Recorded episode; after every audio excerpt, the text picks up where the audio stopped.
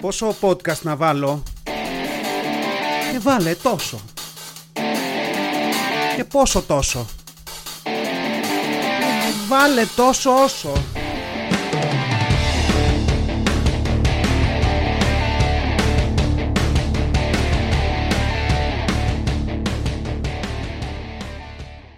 Γεια σας γήινοι. Τόσο όσο podcast, επεισόδιο 50. Αυτό ακριβώς. Επεισόδιο 50. Δηλαδή 50 επεισόδια. Δεν το περίμενα, γιατί περίμενα τα 40 και τα 30. Όχι, αλλά άλλη μια δεκάδα τελειώνει ε, και μια καινούρια ξεκινάει στο επόμενο. Πολύ χαρούμενος. Έχουμε γίνει πολύ περισσότεροι από, ό,τι, από όσοι ξεκινήσαμε και είναι τέλειο αυτό. Σάββατο, ημέρα ψυχογράφησης στα στούντιό μας στον Ταύρο. Να πούμε εδώ πολύ γρήγορα ότι τρέχει ακόμα ο διαγωνισμός για το giveaway του Χριστουγεννιάτικου δέντρου που αυτό το τρελό podcast δίνει. Οπότε ακούστε το επεισόδιο 49 και πηγαίνετε να δείτε πώς μπορείτε να συμμετάσχετε κι εσείς ε, στην κλήρωση για αυτό το Χριστουγεννιάτικο δέντρο. Και πάμε να δούμε τι έχουμε για εσάς σήμερα.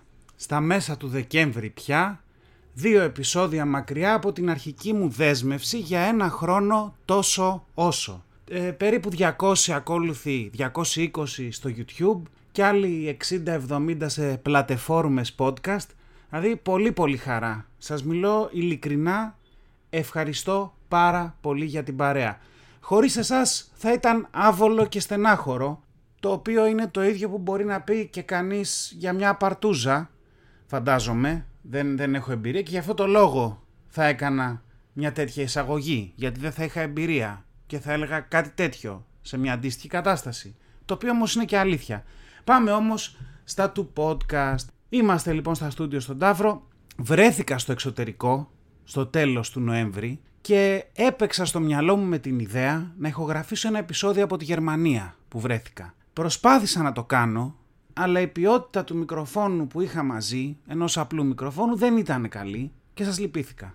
Δηλαδή δεν χρωστάτε τίποτα να ακούτε το χάλι αυτό για να το παίξω εγώ international. Δηλαδή και από την άλλη βέβαια τι ωραία λέζα που θα ήταν. Τύπου η σημερινή εκπομπή βγαίνει από τη χιονισμένη Δρέσδη. Και, να, και δώσ' του ποζεριλίκι, είμαι εδώ για κάποιες δουλειές. Και δώσ' του συμβουλές μετά για διακοπές στη Δρέσδη και πάει λέγοντας. Δηλαδή θα ήταν μαγικό, αλλά αντιστάθηκα.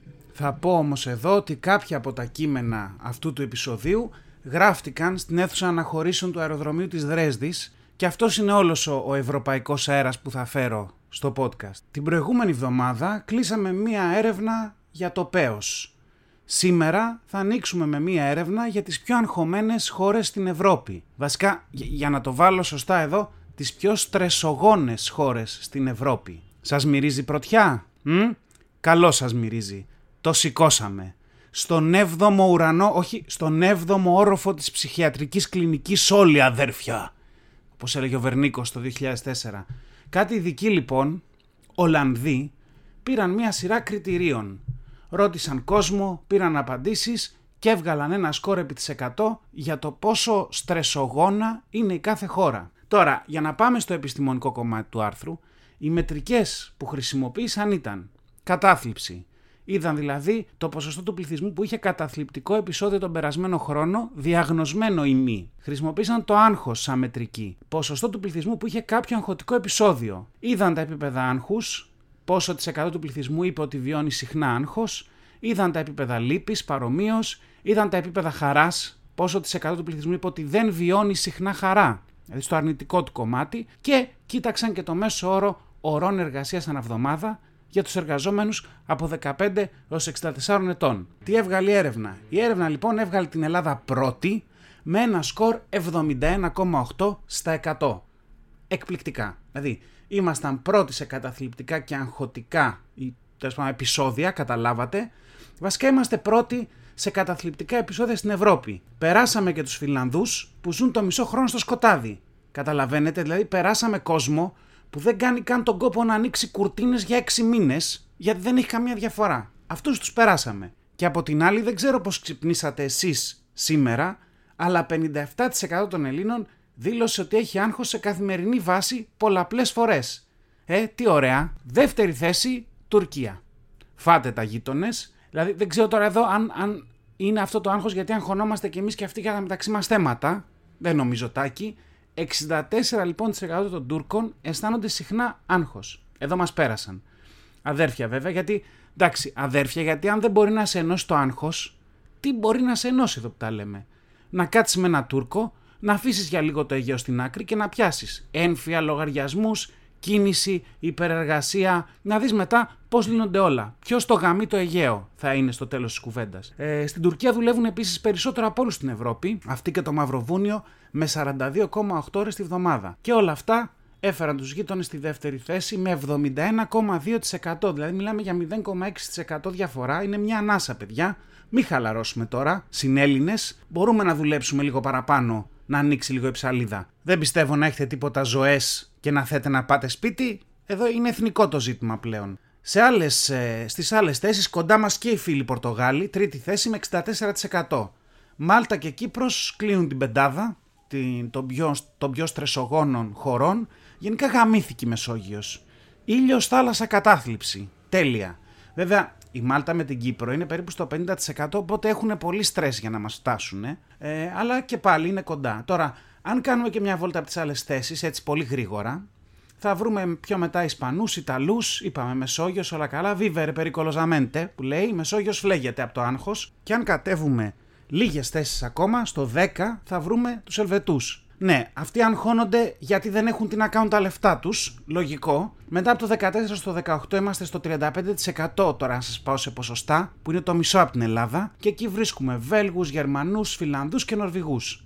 Δηλαδή να ζει σε μια τέτοια κοινωνία, σε τέτοιες κοινωνίες, με τέτοιες κοινωνικές και άλλες δομές και πάλι αγχώνεσαι. Δηλαδή, αν τους φέρουμε εδώ, θα πιάσουμε 90 για πλάκα. Να φέρεις Γερμανό στην Αθήνα, να περάσουν οι πρώτες μέρες που θα είναι όλο χαρά, τζατζίκι, χωριάτικη και αρχαιότητα, και να βγει μια Δευτέρα πρωί στον Κυφισό να πάει για δουλειά. Εκεί να τον δεις. 90% χαλαρά το άγχος. Μετά στο 25% βρίσκουμε τους Ολλανδούς που έκανε και την έρευνα. Πετάνε χαρταετό αυτοί και πάνε με το ποδήλατο παντού. Έτσι, δείγμα ότι δεν βιάζονται και, και ιδιαίτερα να φτάσουν εκεί που πάνε και γενικά δεν αγχώνονται. Πού να τον πιάσει το άγχος στον Ολλανδό. Έχει άλλα πράγματα να ασχοληθεί. Αυτό του λείπε. Εντάξει, δεν δούλεψε το λογοπαίγνιο εδώ, αλλά αυτό του λείπε. Βόρεια Μακεδονία στο 30%. Μια θέση κάτω από τους Ολλανδούς. Εντάξει, αυτόν τους έφυγε το άγχος μόλις πήραν το όνομα, μάλλον. Δηλαδή δεν είναι ωραία όμως που, που η δική μας η Μακεδονία κολυμπάει στο άγχος 71, τόσο της εκατό και η άλλη είναι μόλις το 30. Δηλαδή το όνομα μισό-μισό, το άγχος όλο δικό μας. Να μην μακρηγορώ, τελευταία θέση, αλλά πρώτη ουσιαστικά γιατί είναι η καλύτερη του χωριού, γιατί δεν έχω κανένα θέμα, η Δανή με 25%. Δανικά είναι αυτά, θα πω εγώ, αλλάζουν και απ' την άλλη άνθρωποι να είμαστε, να μην κοροϊδεύουμε, φαντάζομαι ότι θα έχουν και αυτοί τα κοπενχάγχη τους, αλλά ναι, αυτά με την έρευνα. Εκεί είμαστε, λίγο κάτω από το μέσο όρο στα πουλιά, για να θυμίσω το περασμένο επεισόδιο, αλλά κορυφή στην πίπα. Εκεί είμαστε. Όπως λέει και μια σοφή παροιμία που έβγαλα από το μυαλό μου, όπως έστρωσες θα κοιμηθείς και όπως ξέστρωσες θα γαμηθείς. Εντάξει, και εμείς έχουμε γαμηθεί από το άγχος. Αλλά ναι, ας πάμε όμως λίγο, γιατί είπαμε δεν γράψαμε στη Δρέσδη, γράψαμε τα κείμενα στο δρόμο, οπότε θα φέρω λίγο Δρέσδη, λίγο ταξίδι στη Δρέσδη. Ε, για το ταξίδι όμως αυτό καθ' αυτό θα πούμε, δηλαδή για τη μετάβαση. Να πω εδώ ότι ταξιδεύω από το 2008. Εντάξει, σε όλα αυτά τα χρόνια είχα μόνο μία ακύρωση πτήσης. Σε 15 χρόνια. Την οποία εντάξει κάπως την πάλεψα γιατί ερχόμουν Αθήνα, βρήκα να πάω Θεσσαλονίκη, και νίκιασε ένα μάξι Θεσσαλονίκη και κατέβηκα Αθήνα. Μια χαρά γαμό. Για 15 χρόνια όλα πήγαιναν ρολόι. Το 2023 ήδη έχει ακυρωθεί μια πτήση μου λόγω απεργίας το Σεπτέμβρη και τώρα πηγαίνοντας στη Δρέσδη ακυρώθηκε μία πτήση στο πήγαινε και μία πτήση στο έλα. Τέλεια, τέλεια. Έτσι λοιπόν να σας πω πηγαίνοντας προς Δρέσδη το πρώτο κομμάτι της πτήσης ήταν Αθήνα-Φραγκφούρτη. Έμεινα όλο το βράδυ Φραγκφούρτη, το οποίο frankly φούρτη speaking μια χαρά ήταν. Δηλαδή πρωτόγνωρη εμπειρία, γιατί ένα, αυτό το κράτος εκεί, η Γερμανία, δουλεύει μια χαρά. Δηλαδή ακυρώθηκε η πτήση, μου δώσαν από την αεροπορική τρία κουπόνια, δύο για ταξί και ένα για ξενοδοχείο. Βγήκα έξω, πήρα το πρώτο ταξί που βρήκα μπροστά μου, του έδωκα κουπόνι, με πήγε ξενοδοχείο, έδωκα κουπόνι νούμερο 2 στη ρεσεψιόν, μου δώσαν δωμάτιο, το άλλο πρωί έδωσα τρίτο κουπόνι, και πήρα το ταξί και πήγα στο αεροδρόμιο και πέταξα. Και λέω, κοίτα να δεις τι ωραία. Εντάξει, γι' αυτό ο Μητσοτάκης τα κάνει όλα με κουπόνια πια και με πας. Έτσι είναι οι προηγμένες χώρες. Βλάχοι. Μάθετε. Στο γυρισμό εντωμεταξύ, στη Γερμανία, δηλαδή στο γυρισμό από το ξενοδοχείο στο αεροδρόμιο για να ξαναπετάξω με την καινούργια πτήση, ο γάτος στο ταρифώνει μας έβαλε τρία άτομα σε μια κούρσα, μας πήρε τρία κουπόνια και την έκανε κύριος αφού πληρώθηκε μια διαδρομή τρεις φορές. Well played θα πω, οικονομική μετανάστη. Well played. Έγινε αυτό. Έφτασα πιο αργά στη συνάντηση, κάνω το σχετικό χαβαλέου, ου, καθυστερήσατε κλπ. Μια χαρά. Μετά πέρασα δύο μέρες στη συνάντηση και τη μέρα της αναχώρησης, για να γυρίσω πίσω, έφτασα και νωρίς στο αεροδρόμιο γιατί είχα το άγχος, άντε να πετάξω κλπ. Να πω εδώ ότι η πτήση στο πήγαινε ακυρώθηκε λόγω κακοκαιρίας. Στο γυρισμό ο καιρός είχε φτιάξει, δηλαδή τον έβλεπες μια χαρά, ούτε χιόνι ούτε τίποτα. Και περιμένεις ότι αυτοί οι άνθρωποι που ζουν τις ζωές τους μέσα στο χιόνι, τέλος πάντων, θα, είχαν, θα, θα το είχαν το χιόνι περισσότερο υπό έλεγχο. Αλλά όχι. Γιατί φτάνω, περνάω τον έλεγχο, μπαίνω μέσα, χαζεύω τα πανάκριβα duty free που ούτε να τα κοιτάξεις δεν αντέχεις οικονομικά. Σκάει πρώτο μήνυμα στο κινητό 25 λεπτά καθυστέρηση. Λέω δεν ξεκινάμε καλά. Περιμένω, πάω καπνίζω σε ένα κουτί με εξαρισμό που έχουν εκεί στο αεροδρόμιο στη, στη Δρέσδη οι ανθρωπιστές οι Γερμανοί. Περιμένω, γράφω λίγο podcast. Σκάει δεύτερο μήνυμα για καθυστέρηση, μία ώρα και 10 λεπτά. Και, και είναι αυτή ακριβώς η φάση και με την εγκυμοσύνη. Δηλαδή, στην αρχή υπάρχει μια μικρή καθυστέρηση, δεν κάνεις κάτι γι' αυτό. Όσο περνάει ο χρόνος, λες, δεν κάνω ένα τεστ. Και βγαίνει θετικό. Και έτσι ήταν ακριβώς όταν μου ήρθε η μεγάλη καθυστέρηση και στο καπάκι μετά από ένα λεπτό, άλλη μία ώρα καθυστέρηση. Λέω, τη γαμίσαμε. Αλλά και με την πτήση. Πραγματικά, γράφοντας αυτές τις αράδες για το podcast, είχα ήδη φτάσει στις 3 ώρες καθυστέρηση. Και σκεφτόμουν μες στο κεφάλι μου, ό,τι και να έρθει τώρα δεν με αγγίζει. Θέλω να πω, περιμένω μήνυμα για καθάριση ΕΦΚΑ 2022 άνετα. Περιμένω μήνυμα για βιντεοκασέτα που νίκιασα το 2005 και δεν έχω γυρίσει ακόμα. Θέλω να πω, όλα είναι πιθανά. Δηλαδή, άπαξ και ανοίξει κάνουλα με τα σκατά, δεν υπάρχει διαφυγή. Τώρα, first world problems θα μου πεις. Θα φτάσει Ζηρίχη, θα σου δώσουν ξενοδοχείο να μείνεις, καημένε και θα γυρίσεις το πρωί Αθήνα. Τι άσχημα που πέρασες. Εντάξει, το ακούω.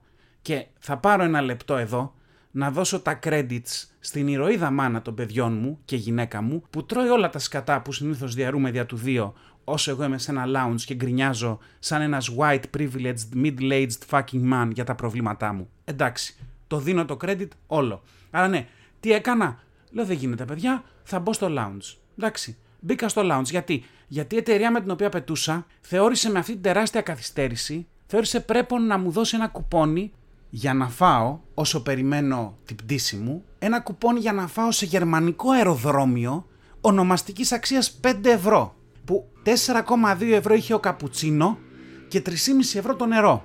Είπαμε, ανθρωπιστές οι Γερμανοί. Δεν ξέρω τώρα αν, τον δώσαν, αν μου το δώσανε γιατί είμαι Έλληνας. Ε, τύπου, σας έχουμε δώσει αρκετά. Οι άλλοι θα πάρουν 20 ευρώ κουπόνι. Εσύ θα πάρεις 5 και ξέρεις γιατί. Μας τα χρωστάτε. Δεν ξέρω, άνθρωποι. Απ' την άλλη, μπορεί να σκέφτηκαν και σαν τουρίστες Γερμανοί και να είπανε θα τσοντάρουν τέσσερα άτομα τα κουπόνια, θα πάρουν μια σαλάτα να τη μοιραστούν όπως τη μοιραζόμαστε εμείς στα νησιά. Δεν ξέρω, αλλά μην πάτε μακριά, παιδιά. Δεν, δεν περιμένεις κάτι καλύτερο. Εδώ, εδώ τους είπαν να φτιάξουν ένα καπνιστήριο μέσα στο αεροδρόμιο και το έκαναν μικρότερο από θάλαμο αερίων. Κακό χιούμορ εδώ, αλλά νομίζω ότι θα περίμενες μια μεγαλύτερη τεχνογνωσία σε αυτό το κομμάτι από τους Γερμανούς. Θέλω να πω, όταν η κουβέντα έρχεται σε κλειστούς χώρους με μία και μοναδική έξοδο διαφυγής, όπου υπάρχουν ανθυμιάσεις, είτε από ένα δολοφονικό αέριο είτε ένα τσιγάρο, ε, αν το σκεφτείς, πρώτοι Γερμανοί σου έρχονται στο μυαλό. Τώρα σας πιάσαν οι ντροπές. Στο χώρο για να καπνίζουμε. Αν τέλος πάντων μπήκα στο lounge, πλήρωσα 27 ευρώ κύριος για να δω ότι στο lounge ήμασταν πιο στριμωχτά από ότι ήμασταν έξω. Γιατί είχε τόσο κόσμο που δεν έβρισκες να κάτσεις. Τέλεια. Αλλά από την άλλη, ουδέν κακό αμυγέ καλού, είχε τσάμπα μπύρα. Δηλαδή τσάμπα μπύρα που την πληρώνεις 27 ευρώ στην είσοδο. Οπότε σκέφτηκα 5 ευρώ η μπύρα έξω, πληρώνω 27. Άρα, αν πιω 5 μπύρες και ανοίξω και μια έκτη και πιο λιγάκι, έκανα απόσβεση. Εντάξει. Θα σας πω εδώ ότι όταν γραφόντουσαν αυτές οι γραμμές, είχα πιει ήδη 4 μπύρες, είχα καβατζώσει και ένα ατομικό κρασάκι στην τσάντα και είχα φάει ένα σάντουιτς ενώ είχα φτιάξει κι άλλο ένα καβατζωμένο για το αεροπλάνο και ήμουνα ένα βήμα από την απόσβεση ή από το να με πιάσουν και να γίνω ρεζίλι. Και από την άλλη να πω εδώ ότι γενικά δεν μπαίνω σε lounge. Γιατί, γιατί δεν πάω ποτέ σε ένα αεροδρόμιο με την προδιάθεση να μείνω για να παρτάρω. Εντάξει, συνήθως πάω στο αεροδρόμιο για να φύγεις. Οπότε λες, πάω λίγο νωρίτερα, μπαίνω μέσα, κάνω βόλτα και πάω στο καλό. Αλλά τώρα είχα τρεις ώρες μπροστά μου. Και αυτές οι τρεις ώρες μου έδιναν ένα πάτημα να ξεφύγω από τις τύψεις μου για τα 27 ευρώ που θα πλήρωνα για το lounge. Και φυσικά, όταν έγινε αυτό, εγώ κατάφερα να καταλήξω στο χειρότερο lounge του κόσμου. Δηλαδή, οι τύποι χρέωναν 27 ευρώ και είχαν μόνο σαλαμοτήρι και ψωμί για να φτιάξει σάντουιτς και μετά κάτι αηδίες φρούτα και λίγο γιαούρτι με φρούτα πάλι ή με μαρμελάδα. Εν τω μεταξύ είχαν και μια σούπα με λουκάνικο που είδα το ταμπελάκι και λέω εδώ είμαστε και μόλις άνοιξα το καπάκι είδα ότι η σούπα είχε τελειώσει εδώ και ώρα και κανείς δεν το έκλεισε αυτό το πράγμα που έβραζε και είχε μείνει από κάτω ένα μικρό, ένα τίποτα, μια λίγη σούπα. Αυτή ζεσθενόταν συνέχεια και ήταν απλά πλέον μια καμένη λουκανικόσουπα. Αλλά γενικά έκανα σκέψεις, δηλαδή έλεγα να, εδώ το μετρά στον πολιτισμό. Δηλαδή, καθόμουν στην αίθουσα αναμονής για μια πτήση που είχε τρεις ώρες καθυστέρηση και δεν ακουγόταν κύχ. Δεν ακούστηκε κανείς να πει τι πράγματα είναι αυτά. Μας έχετε εδώ και μας δίνετε ένα κουπόνι 5 ευρώ και μας ταλαιπωρείτε. Ή να ακούσει ένα, ένα ωραίο Ουγκάντα γίναμε. Ή ένα Η Χούντα έκανε δρόμους. Δεν ξέρω, τίποτα ρε παιδί μου. Τίποτα. Δηλαδή, πυθύνια πρόβατα του συστήματος όλοι. Όλοι. Ή άνθρωποι με συνέστηση που καταλαβαίνουν ότι μια έκρηξη θυμού δεν θα καταφέρει τίποτα παραπάνω από το να τους κάνει ένα γραφικό μαλάκα που λέει την παπάρα του. Διαλέξτε και πάρτε, δεν ξέρω. Αυτά με το αεροδρόμιο και για να κλείσουμε όλα τα ανοιχτά θέματα και να είμαι τελείως ειλικρινής, τις 6 μπύρες σταμάτησα, 5-6-30 και άλλα δυο σάντουιτς που, που τα κοστολογώ 10 ευρώ. 40 και μισό κιλό ξηροκάρπι που έφαγα. Νομίζω γενικά τον, τον νίξα το σύστημα. Ε, το κατούριμα που θα με πιάσει δεν είχα υπολογίσει, αλλά ήταν αργά για να κάνω Στη χειρότερη περίπτωση θα μπορούσα να κατηγορηθώ για κατούργημα. Εντάξει, εκεί καταλήγει πάντα, το ξέρετε. Τώρα, υπήρχε και ένας κολόφαρδος στο αεροπλάνο προς Αθήνα που ευλόγαγε την τύχη του που κανείς δεν έκλεισε θέση δίπλα του. Εντάξει, και άκουσε boarding completed και άπλωσε την αρίδα του στη δική μου θέση. Αλλά ναι, τι να κάνεις, είχαμε καθυστέρη Swiss. Και βέβαια δεν σταμάτησε εκεί, προφανώς, γιατί φτάνοντας Ζηρίχη, έχασα την πτήση πλέον για Αθήνα, με άφησαν στο έλεος του τίποτα να ψάχνω μόνος μου πού θα πάω, πού θα μείνω και τι θα κάνω, γιατί οι Ελβετοί σε αντίθεση με τους Γερμανούς που αλλού δεν είναι ανθρωπιστές, αλλά ένα δωμάτιο θα σου, δίνουν, θα σου δώσουν να μείνεις, οι Ελβετοί χέστηκαν, κλείσαν τα γκισέ, φύγαν, πήγαν σπίτι τους και μείναμε να ψάχνουμε ξενοδοχεία. Μετά πολλά κατέληξα στο τρίτο, τέταρτο ξενοδοχείο να βρω ένα δωμάτιο και πήγα βέβαια σε ένα από αυτά τα ξενοδοχεία που τα δωμάτια είναι σαν κουτιά. Ένα δωμάτιο που έμπαινε, δεξιά είχε μια πόρτα, ήταν μέσα η τουαλέτα, μόνο η τουαλέτα. Ο νηπτήρας ήταν μέσα στο δωμάτιο και είχε άλλη μια πόρτα που πάλι ήταν μια ντουζιέρα, μόνη της, μέσα στο δωμάτιο και δίπλα ένα κρεβάτι. Ένα κουτί γενικά, το οποίο είναι μια μαγική εμπειρία. Γιατί όταν έχεις στάσει μία ώρα το βράδυ να μπεις εκεί μέσα κατάκοπος, χωρίς να ξέρεις αν θα πετάξεις την επόμενη μέρα, ε, μία γκρίνια την έχεις. Αλλά λες εντάξει, τουλάχιστον είμαι εδώ, ε, θα μπορώ να κάνω ένα ντουζάκι, να χαλαρώσω σαν άνθρωπος. Αμ δε, γιατί για να εξομολογηθώ και κάτι ακόμα εδώ, γενικά δεν τα πολύ πάω καλά με τις ταινίες επιστημονικής φαντασίας που έχουν να κάνουν με το διάστημα. Είμαι λίγο σε φάση δεν θέλω να βγω εκεί έξω. Δεν με νοιάζει τι γίνεται εκεί έξω. Γενικά με φοβίζει όλο αυτό. Οπότε δεν είναι η καλύτερη μου όταν μπαίνω σε αυτό το δωμάτιο, ανοίγω την πόρτα του ντουζ και καταλαβαίνω ότι αυτό το ντουζ είναι μια ολόλευκη καμπίνα σαν αυτές που έχουν σε κάτι διαστημικές βάσεις στον Άρη που πάει ο Ματ Ντέιμον και κάνει ντουζ εκεί μέσα με κάτι ειδικά που του πετάνε νερό, δεν ξέρω εγώ του πετάνε. Δηλαδή μπήκα να κάνω ένα μπάνιο να χαλαρώσω, έκλεισε πίσω μου η πόρτα, όλο άσπρο γύρω γύρω, ανοίγω εντωμεταξύ το ντουζ, έχω πάθει τον πανικό ότι αισθάνομαι λίγο σαν τη Σάντρα Μπούλοκ να κάνω ντουζ ε, στο διαστημικό σταθμό εδώ μέσα και με το που ανοίγω το ντουζ δεν έβγαζε νερό κανονικά γιατί είχε μια μαλακία που την είδα όταν βγήκα έξω. Αυτό ήταν ειδικό ντουζ. Γιατί είμαστε ανθρωπιστές, όχι τσίπιδες. Και αυτό το ειδικό ντουζ τι έκανε, κατά βάση έφτιανε. Εντάξει, κατά βάση αυτό το ντουζ σου έφτιανε νερό. Σου έκανε ένα σπρέι. Δηλαδή, δεν ήταν σαν κανονικά ντουζ που λες: Έχω τρελαθεί στην κούραση, θα το ανοίξω και θα βάλω και το νερό καυτό λίγο να χαλαρώσω. Όχι. Ήταν ένα πράγμα που έφτιανε νερό πάνω σου με με, με ένα μέγεθος σταγόνας και με μια δύναμη που πιο πολύ σε πόναγε παρά σε έπλαινε. Εντάξει. Και όλους του, όλη τους η, η αιτιολογία γι' αυτό ήταν ότι να, άμα κάνεις έτσι ντουζ, γλιτώνεις τόσο τις 100 από το νερό. Και είμαι εγώ εκεί μέσα, να έχω πάθει την κλειστοφοβία με αυτό το ντουζ που ήταν λες και είχα μπει σε ποντ διαστημοπλίου, ολόασπρο, να προσπαθώ λίγο να χαλαρώσω, να βγάζω αυτό το ψεύτο σαμπουάν που έχουν σε αυτές τις τίκες στον τοίχο που κάνει από το να πλύνεις ρούχα μέχρι δεν ξέρω εγώ τι να πλύνεις σκύλο και να μου ρίχνει και αυτό το νερό που να μην μπορώ λίγο άνθρωπος να, να χαλαρώσω, δηλαδή πραγματικά Μία μαγεία. Γιατί και από την άλλη, τι θέλει ένας γονιός; Ένας γονιός που στο σπίτι του δεν προλαβαίνει ποτέ να κάνει πάνω από 5 λεπτά μπάνιο. Γιατί πάντα θα ακουστεί ένα Μπαμπά, πού είναι τα. Πάντα αυτό το μόνο που του λείπει είναι να πάει σε ένα ταξίδι ή να ξεμείνει εκεί και να μην μπορεί έστω εκεί να κάνει να ντους σαν άνθρωπος με κανονική ποσότητα νερού. Ανάσες, 1, 2, 3, 5. Αυτό ήταν παιδιά. Νομίζω ότι το έφαγα το επεισόδιο με το ταξίδι. Θα πούμε και κάποια ακόμα πραγματάκια. Έφτασα, γύρισα, εδώ είμαι. Επεισόδιο 50 σήμερα και θέλω να σας πω ότι με μια, για μια διαβολική σύμπτωση ή και όχι, τόσες ώρες έκανα πήγαινε έλα από αυτό το ταξίδι. Μου πήρε 50 ώρες συνολικά να πάω και να γυρίσω από τη Δρέσδη. Σε άλλες σκέψεις, φτάνοντας έτσι τα 50 επεισόδια, σκεφτόμουν ότι τι κάνω εγώ, τι κάνω δηλαδή σε αυτό το podcast και σκεφτόμουν ότι ουσιαστικά κάνω ραδιόφωνο χωρίς χορηγούς και χωρίς μουσική.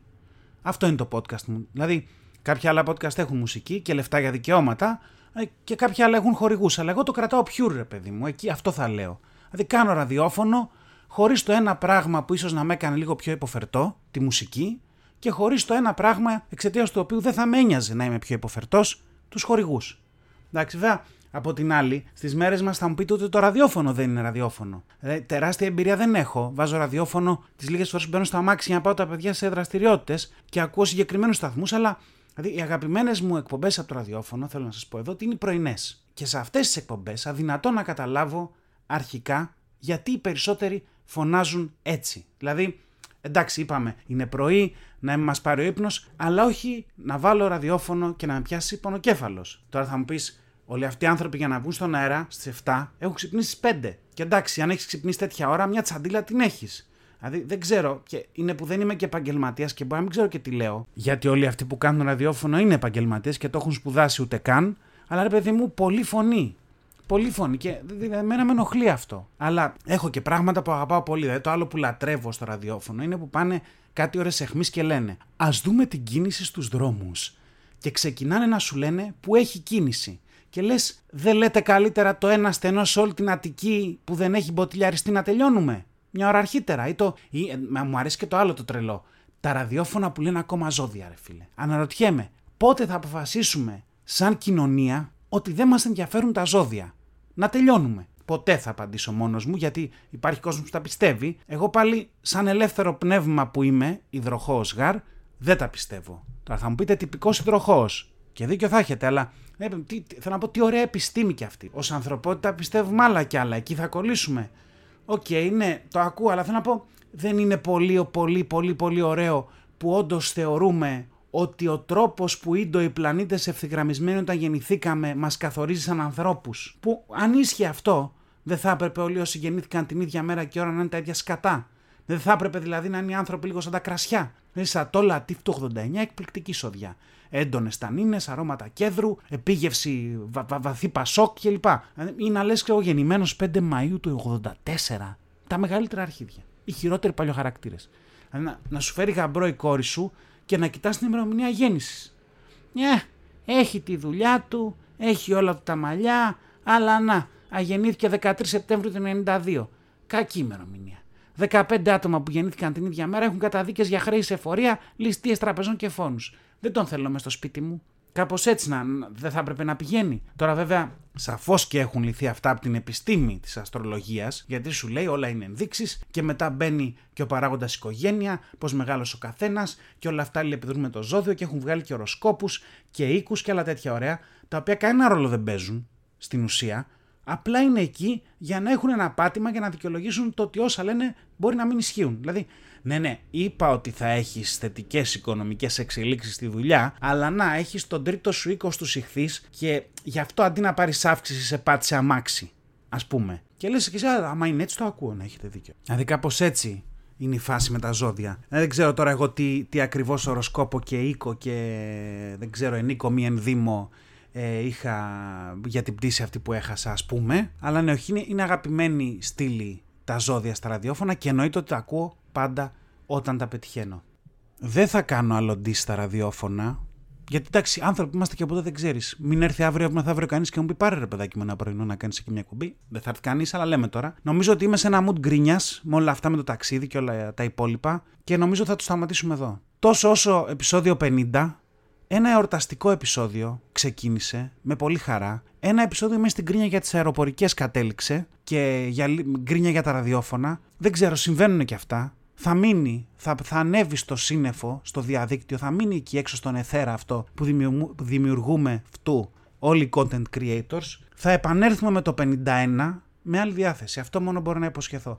Να είστε καλά, να περνάτε όπως θέλετε και θα τα πούμε σε μια εβδομάδα. Φιλιά πολλά.